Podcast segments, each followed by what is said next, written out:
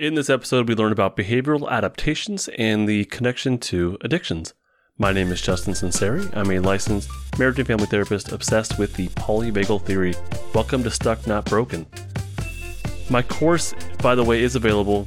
It's called Building Safety Anchors, and I think it's ideal for you if you're stuck in your own growth or if you're stuck down your polyvagal ladder. If you can't quite get yourself to the present moment. If you're overwhelmed with wellness information, it's it's 30 days of bite-sized, focused learning and doing. Find out more. There's a link in the description, justinlmft.com. So in this episode, uh, we're going to talk about behavioral adaptations. We're going to talk about addiction. I do want you to put yourself first. I keep things safe as always, but you know yourself best. So uh, please put yourself first. Take care of yourself. Take a break if you need to. If you're one of the super fans, I've got an announcement afterwards and also a voice message from one of your fellow superfans. So the topic here is behavioral adaptations and addiction. Hopefully, I'll have time for both of these. If not, we'll do a two-parter. But behavioral adaptations and addiction. And these are things that people have requested from me that I talk about behavioral adaptations and addictions. Uh, I've gotten a number of people requesting that. And so here we are. The first question that I have here is What is a behavioral adaptation? That's the first thing we have to address. And a behavioral adaptation is quite simply a behavior that we engage in as an adaptation to being in a defensive state, to being in a really in a stuck defensive state. And I'm really going to focus here on behaviors. I do think that there's a separate concept of cognitive adaptations, and I know there's some behavioral analyst people who might qualify those as the same thing, but I, I'm going to differentiate those. And polyvagal theory in particular, um, as far as I know, Porges has never, or even Dana has, Deb Dana have not really identified cognitive adaptations. I would say that there are cognitive adaptations that we do that are distinct or even maybe complementary to behavioral adaptations. But in this episode, we're just going to focus on behavioral adaptations. And these are things, again, that we engage in as a way to adapt to being in a stuck defensive state. So being stuck down uh, a poly- our polyvagal ladder. So there's things that we do in reaction to being stuck. This can look many, many, many different ways. I think basically, if you look through the DSM, you're going to see a lot of these. But it could be substance abuse, which we'll talk about, and addiction, which we'll talk about. Could be hair pulling, could be compulsions, abuse, bullying, gambling, it could be teeth grinding or other fidgety behaviors. It could be refusing to leave home. It could be acting out in class, self harm behaviors. It could be a lot of stuff. The range of these, uh, I'm, I don't, is a lot. The intensity is a lot. And these are probably going to be dependent on the individual's ability to self regulate. I think if there's a higher level of self regulation, you'll probably see less severe behavioral adaptations. So not just their ability to self-regulate, but also how chronic their defensive state. I guess that goes hand in hand. But how chronic their defensive state is, how intense their defensive state is. I think that you'll see more intense um, behavioral adaptations based on those things. I, these behavioral adaptations are not going to be for things that are more like temporary stuck energy, things that you can more or less easily self regulate through. You're not going to be really using behavioral adaptations for that temporary stuck energy or for that temporary defensive energy. I, I won't even call it stuck. I'll just say temporary defensive energy. Things like work stress, marital disagreements, um, arguments with a friend. These aren't really things that you're stuck on necessarily. These are things that happen, but they can be dealt with. Stress at work, you can deal with that. Now, chronic stress at work, having a terrible boss you deal with day after day after day, yeah, that might have a toll on you. But just work with me here. I mean, in, in general, you know, having a disagreement with somebody at work or having a project that is due tomorrow and you've postponed on it and now you got to get it done. That's temporary. It's not going to be something that you're stuck on year after year after year. Like surviving a traumatic event, that's something that's going to keep you stuck down your uh, your ladder, uh, potentially for a very, very, very long time. So same thing with marital marital disagreements or arguing with a friend, stuff like that. It's not really stuck energy. having some stuck defensive energy could result in some severe marital disagreements and some severe work stress and whatnot. But I'm I'm saying just if if you have a nice ability to self regulate and you get in a argument with your spouse, that's temporary. The two of you are can work through that. So you're not going to have to engage in some sort of behavioral adaptation to deal with these things as long as you have enough self regulation capacity. Okay. So as long as you have enough ability to self regulate, you can basically deal with these things and move on with life. Of course, these things could compound if you're not dealing with them, but that's not what we're talking about. Point being here is that these behavioral adaptations are probably going to be more for that intense, stuck energy. That stuck defensive energy, so the flight energy, fight energy, shutdown lack of energy, or that really intense uh, mixed state, the freeze mixed state. It's going to be more for for that really intensive, stuck defensive energy. The, and it gets so bad that it's really kind of intolerable. That feeling it and being with it becomes very intolerable for that individual. And they've lost access to their ventral vagal safety pathways. They've lost access to the biology necessary to really feel that stuff, to be with it, to deal with it, to make a plan on how to deal with it, to seek out help, uh, to to make connections with safe others. All that stuff is kind of hampered, or gone, or lessened, basically. So without that ventral vagal safety pathway pathways activated, that stuck defensive energy becomes a lot more intolerable and you lose you really kind of lose the capacity capacity to be with it, to be in your body, to feel it and let the energy kind of do its thing and run its course. I want to give you a metaphor here, an image. I want you to imagine driving along and you stop at an intersection. Now, don't ask me why, but this intersection, the experience of being in this intersection is very painful. It's not comfortable. You don't like it. It's basically you're being stuck in some sort of defensive energy. There's two paths in this intersection. It forks in the road. So there's two paths. Path A goes forward, so it just goes straight. And it's a new road. It's uh, it's vulnerable. It feels very vulnerable. It feels very uncomfortable. Kind of painful also. But ultimately, path A leads you to where you want to be. The second path, the second road is path B. We'll call it path B. And this gets you forward at first, so it kind of feels like you're going forward, but then it loops back to the intersection. It brings you right back to that painful intersection. So you have path A and path B. Path path A gets you to where you want to be and is uncomfortable and it's new and it's different. Path B gets you forward at first, so it, so gets you kind of there, but then it comes right back to where you started and probably feels more comfortable in a way, it feels more predictable. So behavioral adaptations are like path B. They kind of feel better. Um, they mimic, in a way, going up the polyvagal ladder, I think, by providing relief or distraction from the defensive energy. But then you come right back to the defensive energy because it's not real change. It's not actual change. Path A is actual change. Path A is new, it's uncomfortable, might be even painful, but it will lead you to where you want to be, which is actual change, whatever that looks like in your life. With behavioral adaptations, it's not actual change. So you're just coming right back to the defensive energy, and you've just sort of gotten this illusion of relief or this. I mean, it's real. I mean, you feel relief, maybe, but you come right back to the original stuck defensive pain energy but it's not real change. Because when you do those behavioral adaptations, you're not really exercising your ventral vagal pathways to build to build the strength of your vagal brake. And the strength of your vagal brake is the strength of your safety system. So the stronger your safety system, that means there's more influence on the vagal tone of your heart, which is basically to keeping the heart at a calmer uh, beat per minute without having a strong enough vagal brake, your heart rate goes up.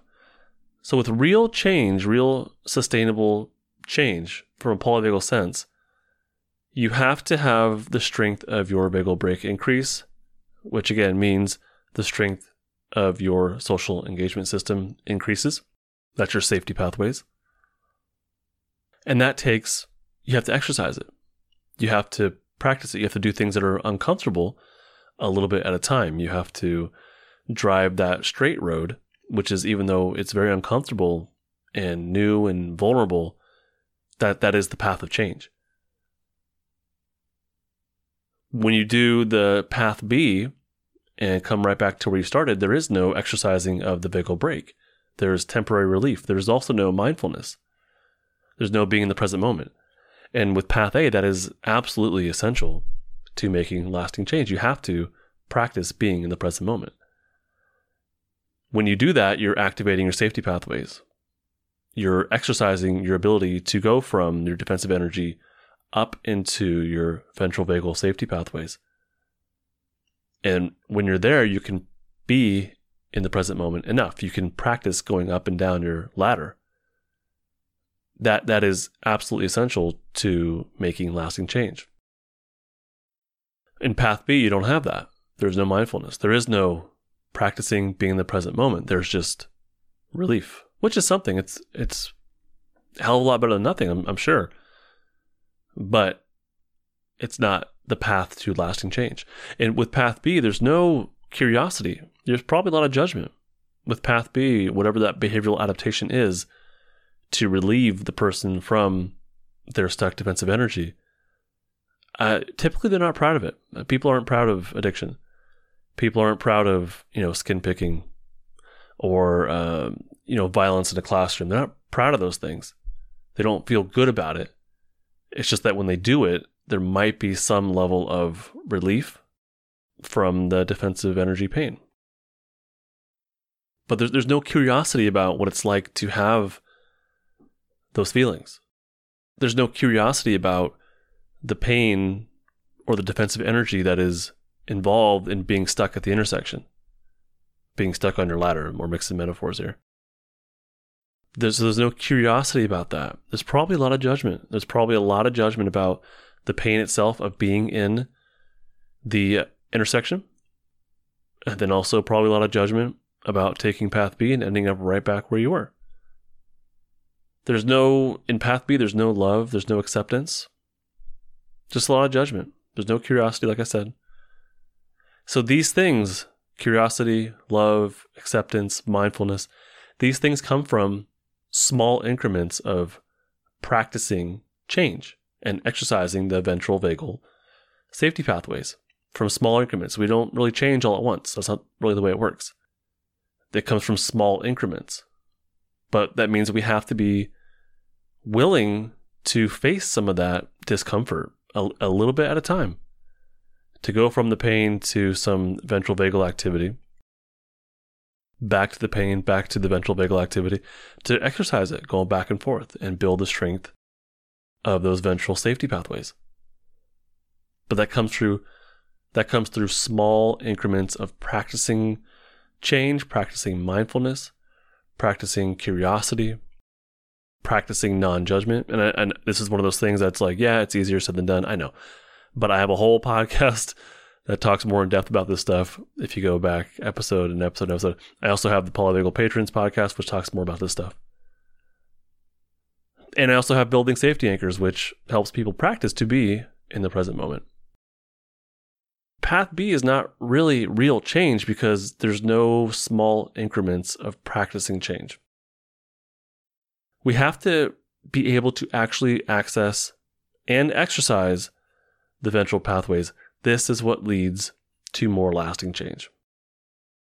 Accessing it and exercising the ventral vagal pathways. That's what leads to more lasting change. Now, of course, you are your own unique, wonderful being with your own polyvagal ladder, and it's extremely difficult for me to tell you what to do. And I know it's frustrating, but that is a reality of it. There is tons of information out there from pretty much everyone at this point. Everybody has an opinion on what to do for uh, quote unquote wellness. So there's tons of information out there. What I'd recommend for you is that you audit what you know, what's out there and what works for you. So you're probably already taken in a whole bunch of information, but I don't know how much of it you've actually practiced. So next time you, you know, read about whatever it is, try it out maybe, try it out if you can and rule it in or rule it out. So if it works like you've something there that you feel like you can grow on, try it again tomorrow. Uh, write it down in your list of uh, like in your menu of options for self-regulation. If it's something that doesn't work for you, let it go. Maybe it'll be relevant later on, but for now in your life, it just might not be relevant, and that's okay. So take all that information out there, and I've there's pl- lots of stuff on the podcast that we've talked about that I talked about or Mercedes and I talked about. We actually had like four or five episodes. I want to say back in like episode 20 ish or so, right around there, where we talked about climbing the polyvagal ladder and had um, a number of different recommendations. So there is stuff out there. There's lots of information about there out there about self regulation and mindfulness. What that looks like for you, I don't know. I would highly recommend that you do what I said, which is take that information, write it in a list, start crossing off stuff that just simply is not for you at this moment in your life right now, currently. I'm going to talk about addiction and what this has to do with behavioral adaptations. You could probably uh, kind of already get a sense, but I want to talk more about addictions in particular next week. Make sure you come back for that. So I've got one announcement here for you. I created a new quarterly uh, it was supposed to be a newsletter, but it's turned out to be a mini ebook. And the, the first one came out last week. It's only for people who are on my email list or uh, are a patron of mine. It's called S&B Quarterly, Stuck Not Broken Quarterly. It'll come out once every few months and will be a collection, a small collection of my favorite blog articles or even brand new things that I haven't released anywhere else. So this last quarterly that came out, or the first one that came out, has three articles in it and two of them are brand new, have not appeared on the blog quite yet. So if you want to have uh, a mini ebook that you can download and open up in pretty much any e-reader that you use, I use um, I what's it called Apple Books. I use Apple Books and it works really well. The text formats perfectly. You can change the size of it if you want bigger text size. You can change it. Um, I love it. So it's super cool. I lost all my pretty pictures and designing elements, but it's a better experience for the reader, and that's that's you. That, that's the most important thing. That comes out quarterly. So sign up on justinlmft.com. At the bottom of any page on my website is um, a sign up for my email list. Just sign up. Or if you're a patron or you can become a patron, you'll get that as well. I wanted to play a voice message I got from actually it was a video message I got from Jadzia. She sent me an email and I share this because I just I really appreciate it. And I don't know, people send me love and I want to put it out there, whether I'm reading it or playing it. It just means a lot to me. And if I can put it back out in the world, I don't know, it means something to me. So that's why I'm doing this. Uh, this is from Jadzia. Thank you so much for the video. And here's the audio of it for everybody. Hey, Justin. Um, I'm a podcast listener. I've been listening for about two months and um, I just finished listening to one of your podcasts and something deep inside me just said, make a video and thank Justin. Um, so I'm making a video to thank you. And if I start to ramble, just know this video is about thanking you. And um, I want to show my gratitude towards your podcast, your work, your passion, and how it's really changed a lot of people that you don't even know it has reached. I listened to a lot of your early podcasts and you talk about how nervous it makes you and you know are you even really reaching people and i know it's been over a year since the podcast has been out so i hope that you no longer have that that external doubt even though i know it may creep up a little bit but i i want to tell you that your podcast has been really really life changing and is going to reach a lot more people than i hope you're even able to anticipate I just listened to your open letter, open letter number 11, and I'm so thankful that you released it. Every single sentence spoke to me. I don't know how you did this. Maybe the universe is connecting us in some way. Um, and I don't want to sound selfish by saying that because you're, that open letter is going to help so many more people. But I want you to know that somehow, some way, every single sentence in the progression that you read it really resonated and really helped. And so I want to say thank you. And, uh, I'm making a video of all things, not just writing a paragraph in an email. Um, I'm making a video to say thank you because I want to show you how much your work truly is impacting a lot more people than just myself. But when you talk about safe and social states and how important it is to have prosody and have facial expressions and, and human connection, I want you to know how it's internalized. So I want you to see my face saying thank you so much and, and to see the joy that your work listening to it an hour every other day or so has has really caused. Um, so I rambled a little bit, but I, I just wanted to say from the bottom of my heart and from my face, thank you, Justin. Your work and the work of the team that you're on is life changing and it's going to reach a lot of people. I am making it my work to spread your message and we're going to have a better world. So thank you, Justin. Bye. Jadzia, thank you uh, once again for that incredible, very touching video that you sent me through email. And I know I already responded to you through email, but now you can hear me say it again. Thank you. I, I fully believe that we're going to change the world.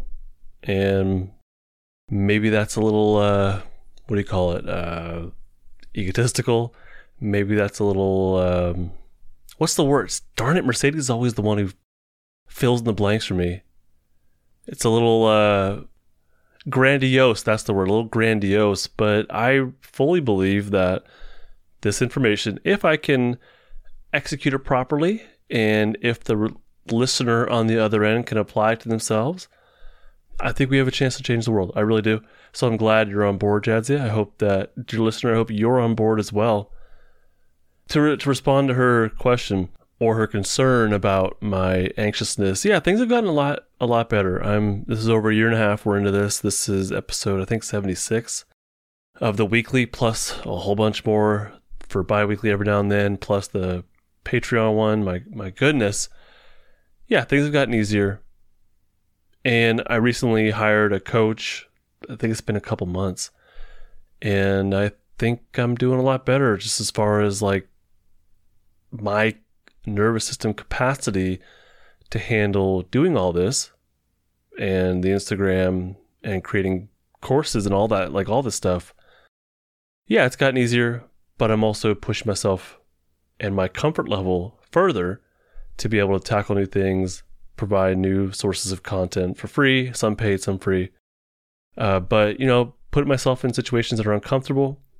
And yeah, I might share more of that with you in in the future about uh, some of this coaching stuff and how I feel about it, what I've gotten out of it, um, that kind of stuff. So I'm a work in progress, just like everybody, and I and hopefully every all of us are noticing the limitations or the not the limitations, but are noticing where we're at on our ladders, but also like how much can we tolerate? How much can our ventral vagal pathways tolerate before it becomes too much? And I think with the podcast, I've noticed that there have definitely been times where it's been too much and I've had to pull back. And I don't, you may not have noticed, but there was a few months where I didn't really record anything. I just had so much stored up, but I kept releasing it. But there was a few months where I didn't really record anything. I wasn't posting Instagram just because I, needed. I kind of went into hibernation. I just my my nervous system was what at was at its capacity, and it took me quite a while to be able to come back. I'll, I'll put it that way. Right now, I feel like I'm doing better than ever. I, I feel like I'm making real growth, uh, real growth where I'm really building the capacity of my nervous system, of my safety system, and what it can tolerate. For the most part, now I feel great. Yeah, so thank you, Jadzia, for your for your concern. Um, I, I've been doing pretty darn well, like pretty darn well. And dear listener, I hope you've learned something new to help you climb your own polyvagal ladder. Bye.